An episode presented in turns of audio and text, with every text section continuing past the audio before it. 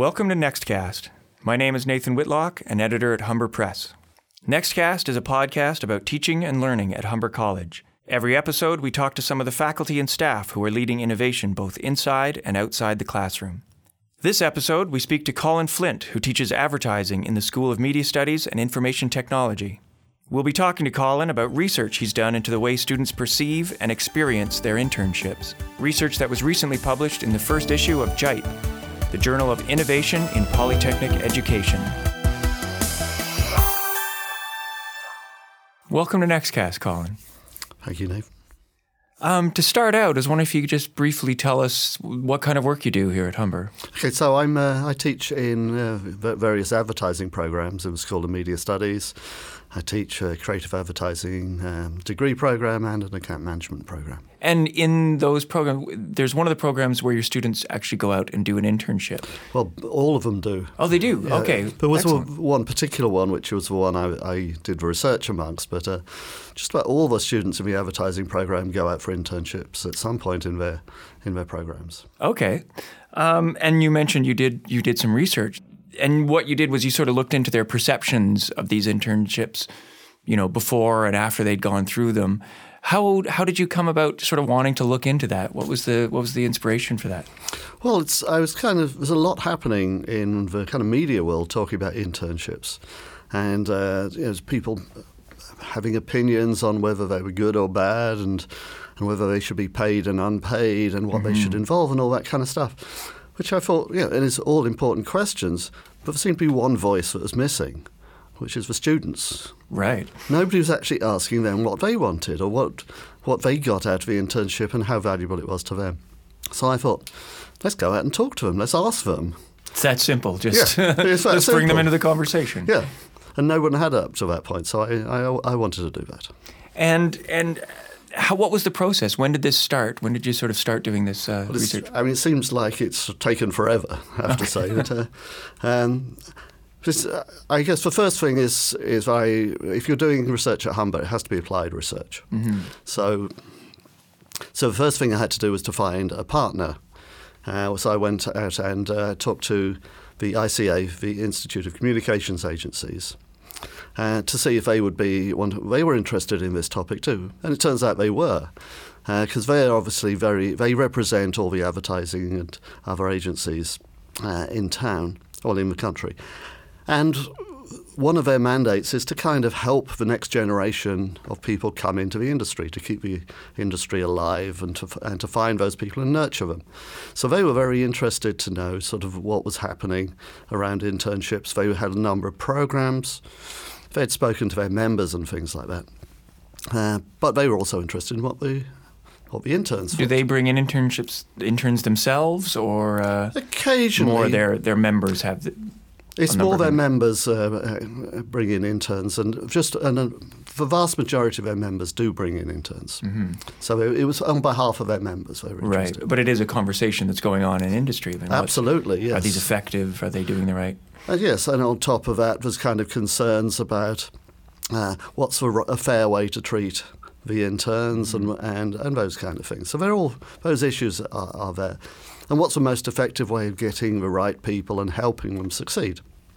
Uh, so that was a starting point. The next, the next thing was to kind of get Humber on board, mm-hmm. uh, and Humber great. Um, so uh, I, the research department at Humber were very helpful. Krista, originally in Magdalena, were very useful and, and helpful in getting in, in getting the, helping me get the money and helping me also to get a, uh, a research assistant. So Juhi, who's my joint author, uh, was my research assistant, and she was just invaluable because she knew all the stuff about kind of programs and entering data and manipulating data, all that stuff I really know nothing about. Right. so she kind of took that role. Uh, you brought the soft skills, and she brought the uh, I guess the data yeah. skills. That's right. And, and and also my associate dean, which at the time was Nancy, and was, but Bob took over were really supportive in terms of finding me time to do the whole thing. So I had a lot of help. Mm-hmm. Uh, but it still it took it's a, it takes a lot of time. There's a lot of processes you have to go through. And uh, while you were doing it, were there uh, were there some surprises you were finding as you were talking to the students? And yeah, I mean, one of the obvious issues going in was pay. right, Uh, in my particular case, about 39% of the students were paid minimum wage or more, okay, but the majority weren't. Uh, and that's fairly standard, I think, across a lot of in- industries. And I was, so I was kind of looking, wanted to see what they thought about that. And not surprisingly, they weren't too happy about that. right, And it was one of the biggest dissatisfactions they had. And, and when I asked them, how could you improve the internship? Pay me. Was kind of a, a very, Absolutely. was a common thing. Uh, kind of what slightly surprised me was that it didn't seem to impact uh, their, their satisfaction they had with the experience. They were all, nearly all, satisfied with, with their internship experience. They had a good time. They learnt a lot. Uh, uh, and they didn't, and the lack of pay didn't seem to be a big issue in that. What really mattered to them was were they getting the good experience? Were they getting real experience?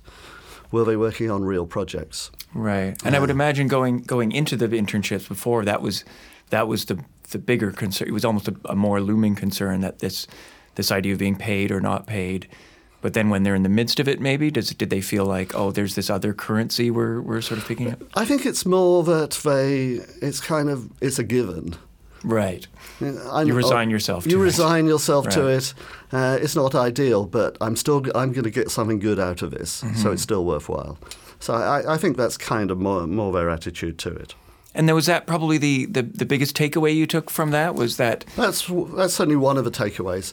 The the other the thing the other thing which I kind of did struck me when kind of digging into the data was uh, looking at some of the students, uh, which was about just about a third or just over a third, who were on OSAP. So tho- those were accumulating student loans. And the crazy thing is, your internship isn't covered by OSAP. oh right, it cuts off at the end of your in class term. as Yes, that's right. To, So, uh, so that suddenly, you know, you're not actually getting any money, and if you're not being paid, that becomes critical.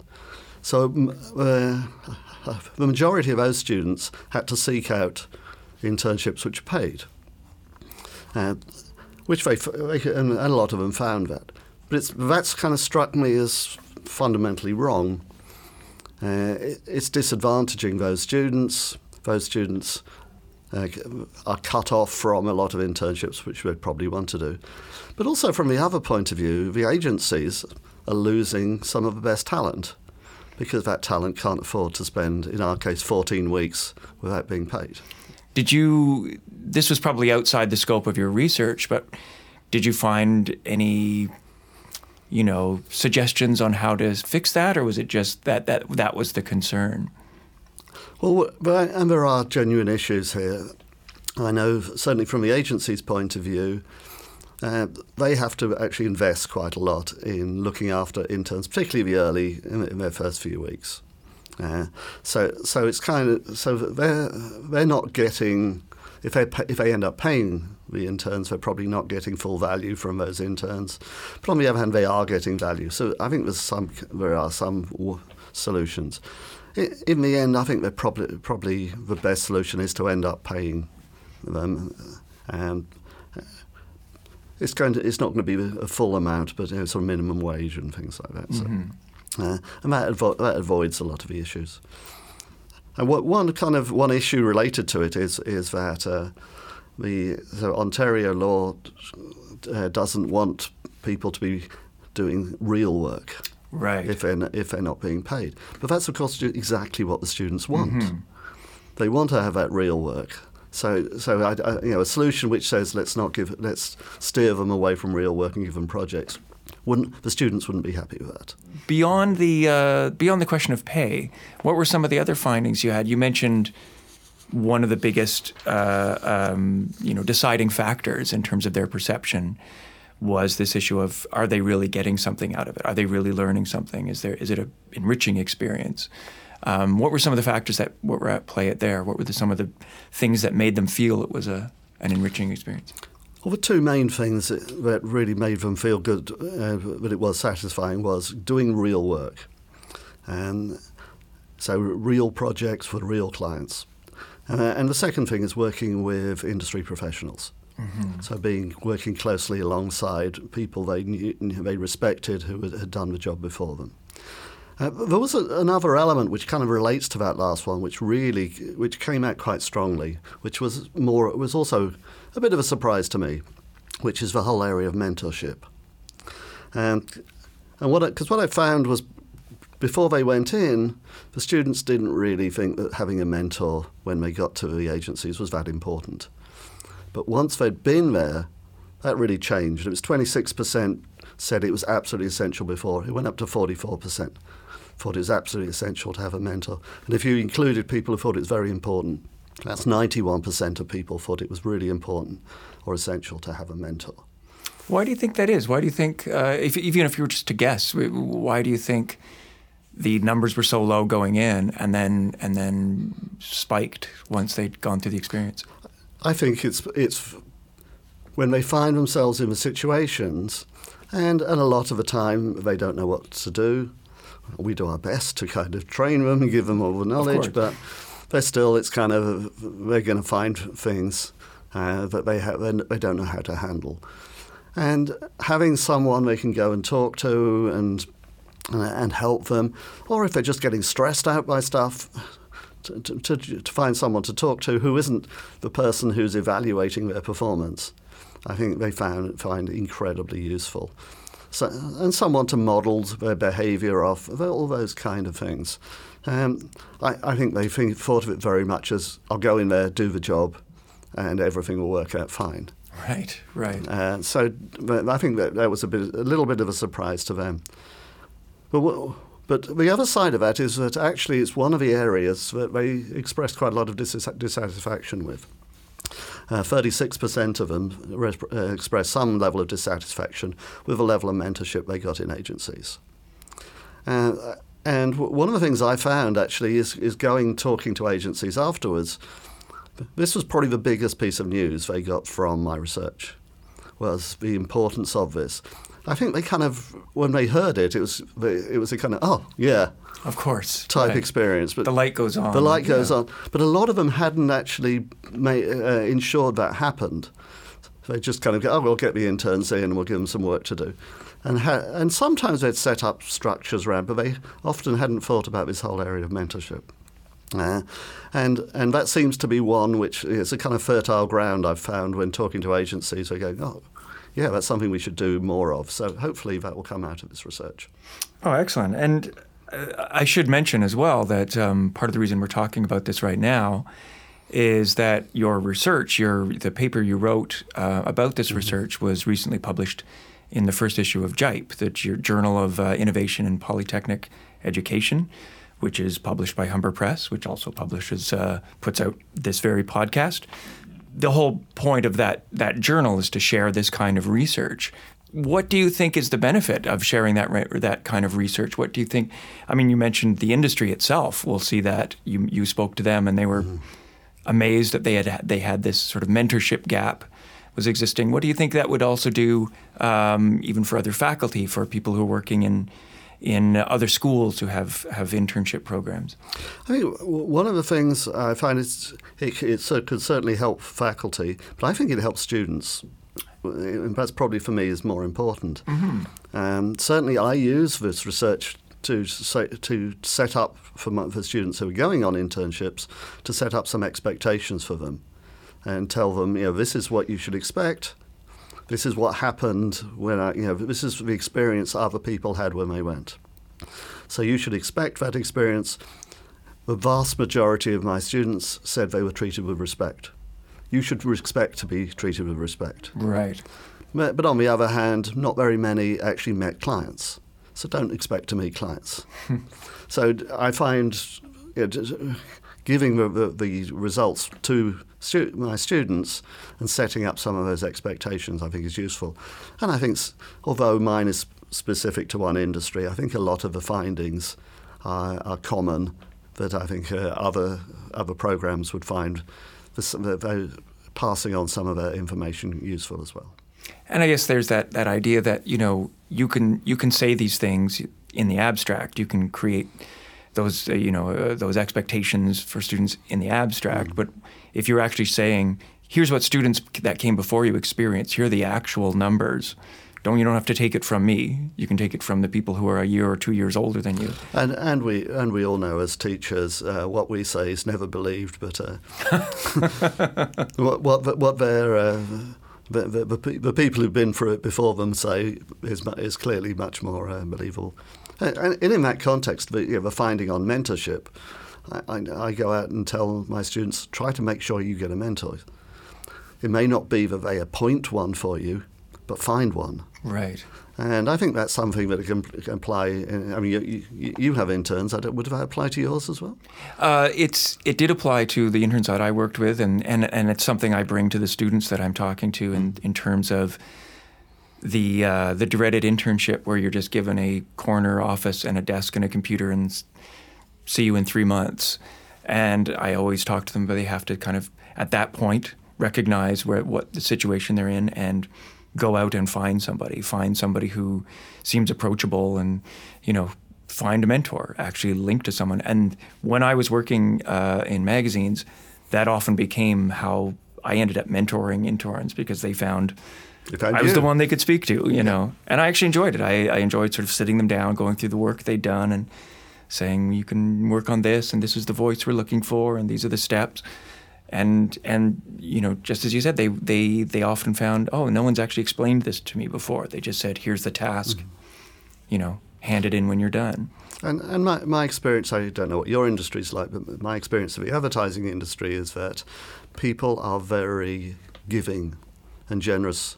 But- And I, think it's kind of, as you were alluding to, they enjoy the process of helping the next generation uh, and, and, uh, and guiding them and giving them the benefit of their knowledge. So it's, it's usually not that difficult. It's just sometimes a matter of asking, of actually building up the courage to ask. Yes, absolutely. And sometimes time, because Yeah. well, we're all busy people. Absolutely. But, but it, yes, if you can get out there and ask, you'll probably get a positive response. The one thing I wanted to sort of end on was um, um, sort of going back to the students that you that you did this research on, that you spoke to directly. We often, in in a lot of the courses and programs and the way we teach here, we often try to add a, a reflective element to to some of our assignments to get students to kind of think, okay, now you've done this task, now you've gone through this process how do you feel differently about it? How do you perceive it differently? How do you perceive your own skills, and your own developing skills? Was there any sense when you when you worked through this process with these students and did the research that their perceptions changed a lot? That the process of actually answering the questions you were asking made them think through their internship a little more, uh, you know, have a little more reflection on their. I, I'm sure that's the case. Um, hopefully, not too much, because I don't want them to have skewed all their answers. Right. Um, but it's yes, I mean, as, essentially, the research was in some ways a very, just a very big reflection. right. and and and, and, and I, so I think to to a large extent it did do that, and I didn't haven't followed up to find out exactly what the, that effect was, but I'm sure there was one. There's an opportunity for more research. There's always Reflection an on- opportunity. there's always an opportunity for more research. More research always needs to be done. exactly. Well, thank you very much, Colin. It's great having you here. Thank you very much. And just as a reminder, if anyone wants to uh, read the uh, results of your research, you just have to go to jipe.ca and click on the uh, the paper with your name on it. Yes, and if uh, people have reflections on my paper, I'd love to hear what they have to say. Excellent. Thank you.